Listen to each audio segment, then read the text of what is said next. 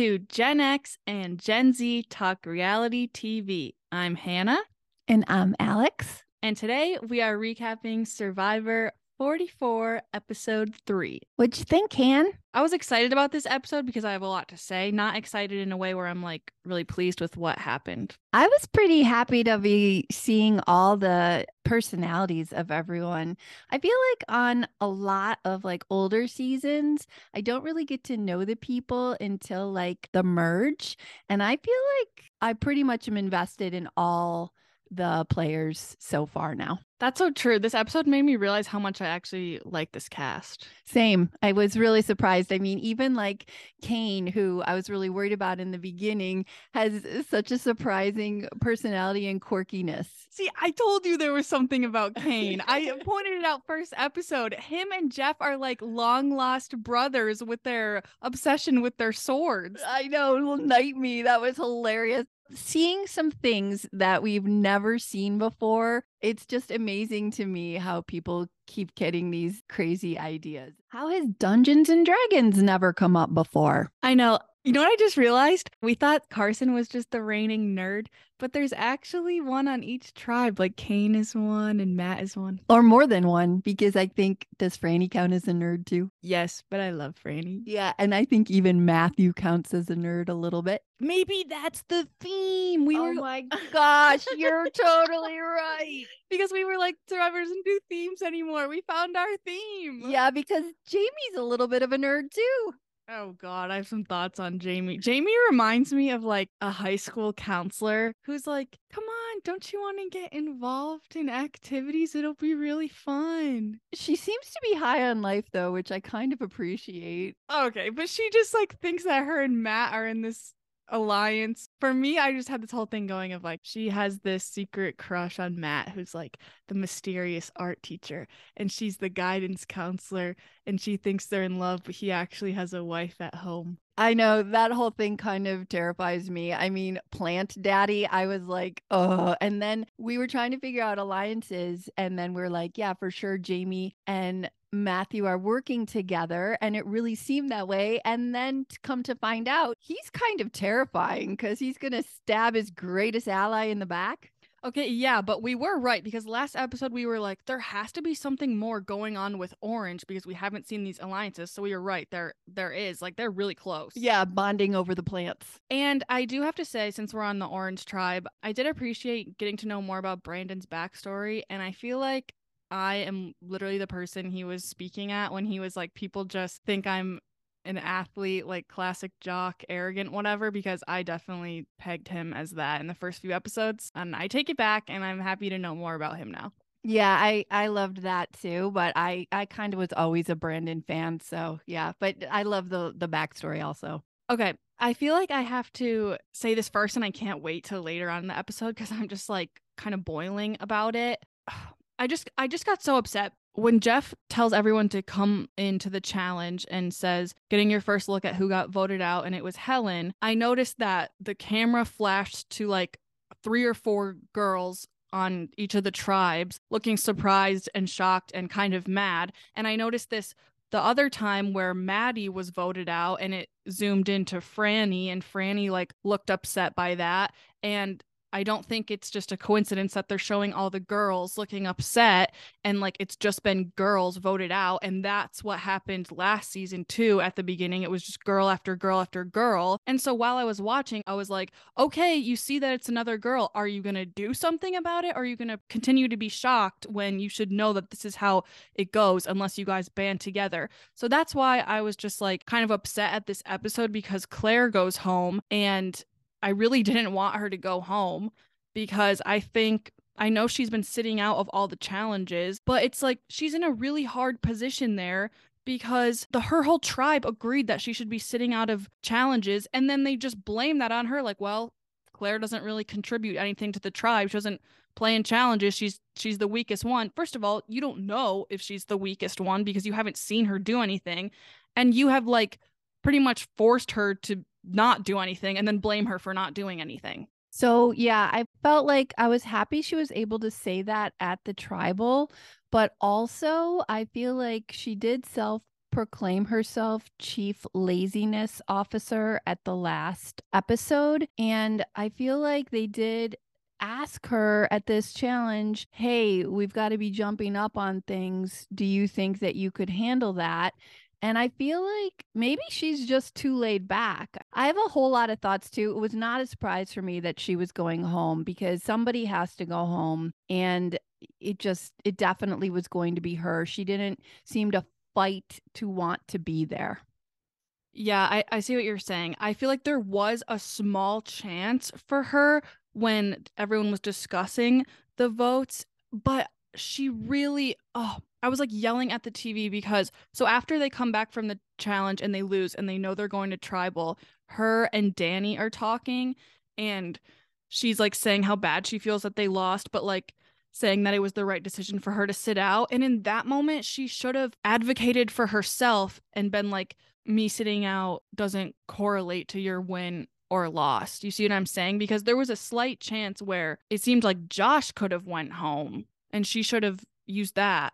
So this is why I'm not as upset with you about Claire going home. I totally get the fact that it is very annoying that it seems like the women get voted out first. And I do think that that's a problem, but I think it's a separate issue because, like you, I agree that Claire potentially had some arguments as to why she shouldn't have gone home. But for example, when she was talking to Frannie on the beach and she was, they were all telling her, like, it's going to be Matt, it's going to be Matt to pacify her. She was making a case to Frannie of why they would get Matt out. And I was like, Claire, that is not going to align with Frannie's game at all. I know it's like know your audience. Exactly. So I was like, you needed to like yes bond with Frannie, and maybe you, Frannie, and Heidi could have come up with a way of like why it would be important to keep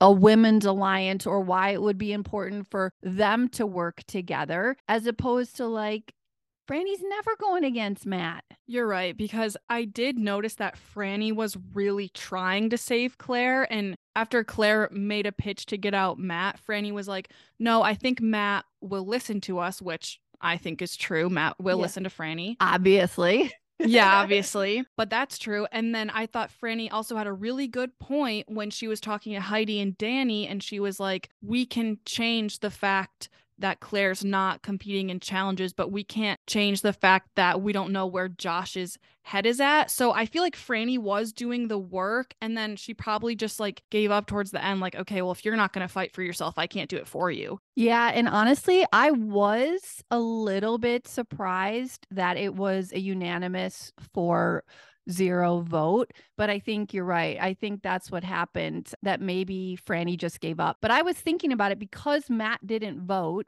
and because Claire played her shot in the dark, I think Claire could have had a better chance than she thought because then it would have been like a 2 2 if it was Heidi and Frannie against Josh and Danny. And then it would have gone to a revote. It could have been one Josh, one Claire, would have gone to a revote, and then the girls would have had it. So she wasn't, I think, as far away as maybe she thought. I also, though, understand the whole idea, you know, at the beginning, keeping your your tribe strong.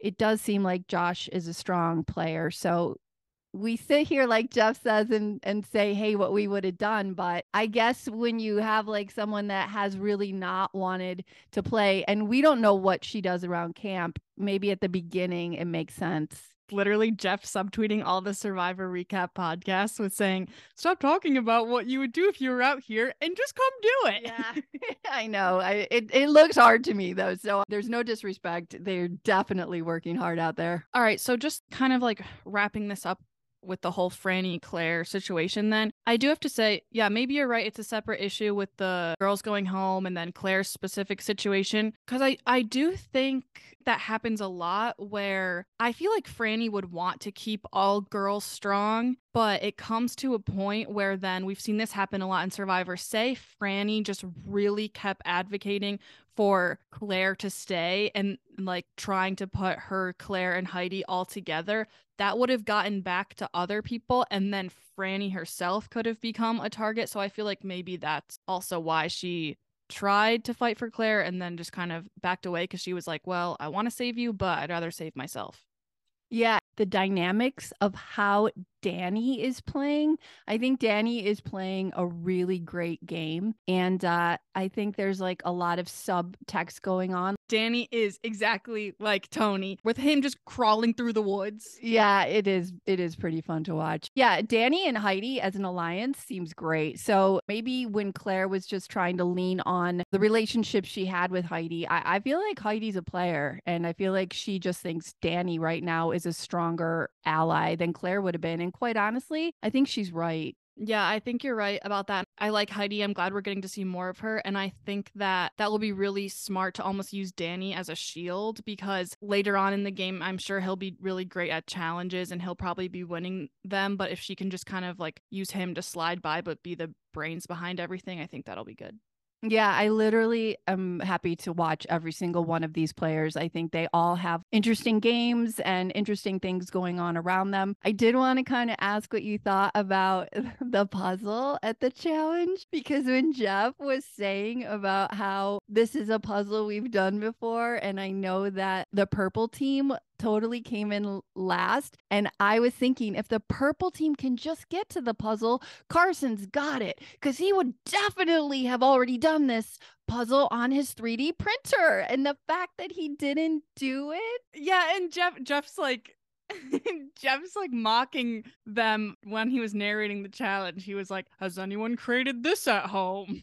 I know. I was really surprised that Carson didn't have it solved in three seconds. I was like, oh, I guess this didn't make your list, Carson.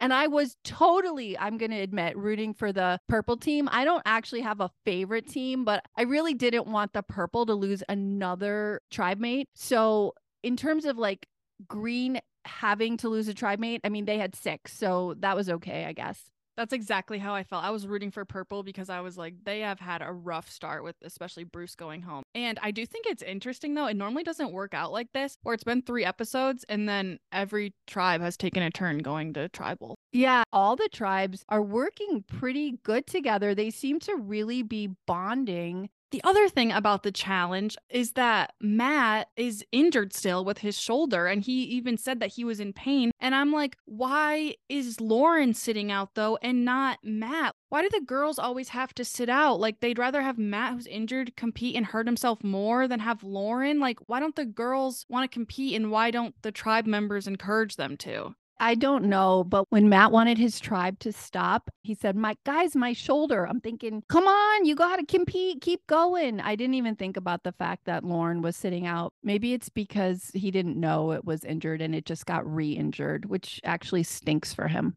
Yeah, my favorite part of probably the whole entire episode was during the challenge when Yam Yam was carrying a piece of the huge puzzle and Jeff was like not paying attention to him and was like commentating on something else and Yam Yam like he's huffing and puffing carrying this puzzle piece and he goes Yam Yam carrying the entire puzzle by himself and then Jeff looks over at him and is like Yam Yam narrating the challenge himself. I know. This is what I mean. These char- these characters, these people are so fun to watch. Like all of them are so quirky. Even when the show starts and Carolyn was talking about how she survived the vote and didn't have to play the idol. And she was so happy. And she goes, playing Survivor now with two different shoes. so funny. Yeah. Okay, so the one thing that just crushed me, you said that was uh, one of your favorite parts of the episode. The part of the episode that literally crushed me was when Matt finds the hidden immunity quote unquote idol. And he says, this game has been going so bad for me until now. And I'm like, no, Matt, the game is still going really bad for you. I, I know. We talked about how Matt, ever since the beginning of episode one, has just been manifesting his demise. Like he's lost two votes. He's going through all this relationship struggles on the beach. And, like, of course, Matt is the one to find the fake idol. I know when Danny put it in there, I was literally saying to the TV, anyone but Matt, please don't let Matt find it. Please don't let Matt find the, the key. And of course, Matt finds the key. Do you think that like it's believable that that's an idol? I mean, do you think someone could be suspect because it is a tiny little coin and that's the other thing that I was wondering. Was Danny the one who tied that green bow on it? Yeah. So he tied the bow, which I think is how he originally found the key. Mm. So I felt like he was just using things over again. But honestly, the whole Danny thing too about how lazy his tribe was and it's like, come on, you people, you're on Survivor. Like that is probably Tony, right? It's Tony incarnated. Yeah. He literally told them exactly where to look. He goes, Come on, you gotta like get down there and, and dig right there. Like he practically told I'm surprised no one caught on, like, wow, I found it right where he said. Move some leaves around. Yeah. okay, so I wanted to know your thoughts on this so Matt finds this fake idol, but he thinks it's real.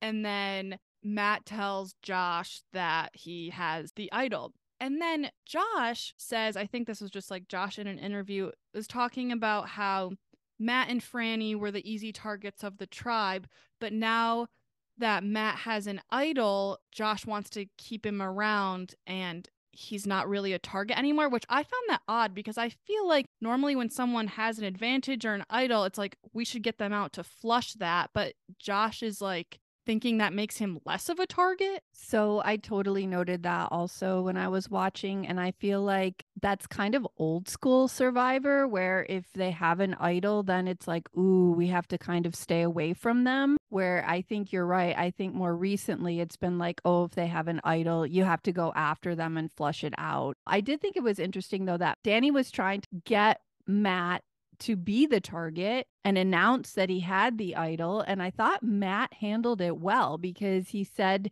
to Danny, Hey, I have it, but don't tell Josh. But then he went and told Josh, which I thought was great.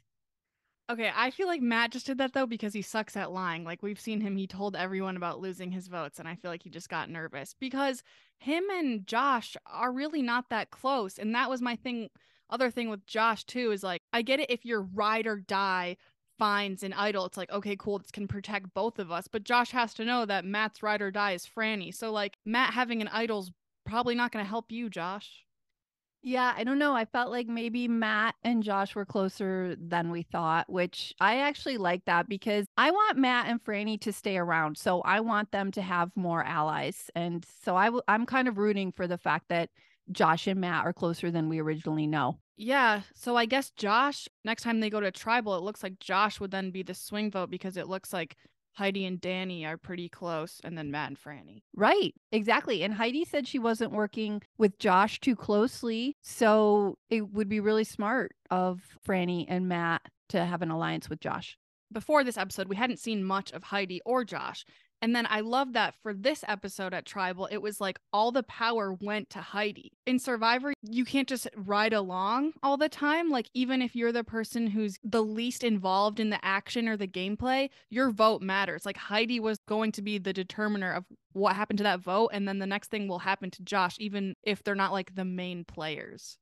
Yeah, I totally agree that expect surprises or like who's going to end up working together or yeah, who's going to end up with the power. When they came back from tribal at the very beginning of the episode and they were talking about Helen going getting voted off, I actually thought about that too in terms of Sarah because she was talking about how dangerous Carson was and she was saying about how she trusted Carson the most out of the three of them even though she knew how dangerous he was. So even though Carson seemed to have all the power last vote and he went with his crazy side, which I think was really funny because yeah. Carson does not seem Carson on a scale of crazy with Caroline and Yam Yam, like no. But I think that Carson had all the power for last vote, but Carson could be at the bottom because if Caroline and Yam Yam really also agree that Carson is so dangerous, then I think that Sarah might not be at the bottom. Yeah, Carson right now is reminding me of like a freshman in college who's like just trying to find his clique. Like, am I with the the crazy theater kids or all theatrical, or am I with the quiet book nerds like Sarah? But I think that's a good point that even though Sarah shouldn't trust Carson, she said she trusted him the most because that goes to show you how much connecting with someone just on a personal level can matter. And I also think you're right about Sarah not really being at the bottom because I don't think any of them trust Carson anymore. So that really worked out for Sarah. She kind of has to work that angle though. I'm not sure that Sarah recognizes that. I think Sarah actually thinks she's at the bottom. I feel like she is working it a little bit because she's kind of playing up the fact that like, oh, you should feel sorry for me. Like with Carson Carson, she was like, Well, your word means a little less right now. And like I do think normally when someone's closest alliance member goes home, like Helen went home, and then at this stage of the game, it's easy for just the next alliance member to follow. Like it'd be easy for them to get rid of Sarah. So I do think it's working out for Sarah that they don't want to get rid of her. It's kind of like Survivor luck right now is on Sarah's side in the way that like Survivor bad luck is with Matt. yeah, I totally agree. And honestly, I think Kane had some survivor good luck too that they haven't gone back to tribal since he sort of ended up out in the woods by himself. So I think he's gotten to assimilate more with the tribe. But can we talk about Jamie eating the worms? Like, was that crazy? They used to have challenges in Survivor where you had to eat bugs and worms and things. I'm not sure that they've ever shown someone doing it joyfully. Do, do you like her or are you criticizing her? I can't tell. I like her, but I just think, wow. And then Lauren did it, and then Kane did it, and they did it like as though they were like cheering. And then Matthews in the background, just like these people are nuts. And I thought Matthew was the nutty one who was the mom with the YMCA director, and he would, you know, climb mountains and fall off them, but he was not having any part of that worm. Wait, that's so true. Is that everyone is kind of like a little nutty in some way because we thought it was just the purple tribe who was like that. We were like, ah, oh, this ragtag group. But like now we're seeing the orange tribe is like that and the green tribe uh, like Danny's like spiraling in the woods and obviously Matt and Fran like the everyone's a little kooky. Yeah, maybe that's why it's so fun to watch. Um I don't understand though again Matthews got a very unique strategy brain because, like using the shot in the dark just so he didn't have to take a side, potentially stabbing or setting up your number one ally in the game, that's so confusing to me. Are you talking about Brandon the first time? I'm talking about how, well, yeah, I guess you're right that he kind of stabbed Brandon by not having his back and actually voting with him. But I'm talking about Matthew first of all, he found a hidden Im- immunity idol, which we didn't get to see in real time. We just saw it because he made the fake idol and set Jamie up to find it when she was looking for more worms to eat. I didn't like how they showed us a flashback of that. Like, put it in the episode like normal. Like, that's important stuff. I know. I just think that there's so much going on and there's so much funness to watch that on they don't have time. They should maybe extend this Survivor season to 90 minutes. Yeah. I do agree though. Like I do want to know where Matthew's loyalty really does land because yeah, it seems like it wasn't with Brandon. He's like laughing that Kane's frantically looking for idols. And then okay, we thought it was him and Jamie together, but then he's kind of just going along with her craziness. Like it doesn't seem like I mean, he's just out for himself, which that's good. But I want to know who he's gonna vote with. I mean, you do need to have an alliance in Survivor, right? And yeah. he does literally seem to be playing the game as a total independent, which, like I said, that's a strategy we haven't seen before. So we'll have to see how it works out for him. You know what else I thought was confusing? What? How excited Jeff is to point out their new gargoyle. I also thought that was interesting. It seemed like Jeff convinced production to buy that and then was like, hey, isn't it cool, guys? Guys, it's cool. Come on. Like, he just wanted someone to acknowledge that his new prop was cool. I think that Jeff is totally geeking out this season, also. Yes. And let it be known, I love when Jeff geeks out. We love Jeff Probst. like, no other host is like this. okay. So I think that wraps up this episode. And thank you all for listening. And we will see you next week. Can't wait for the next one. Bye. Bye.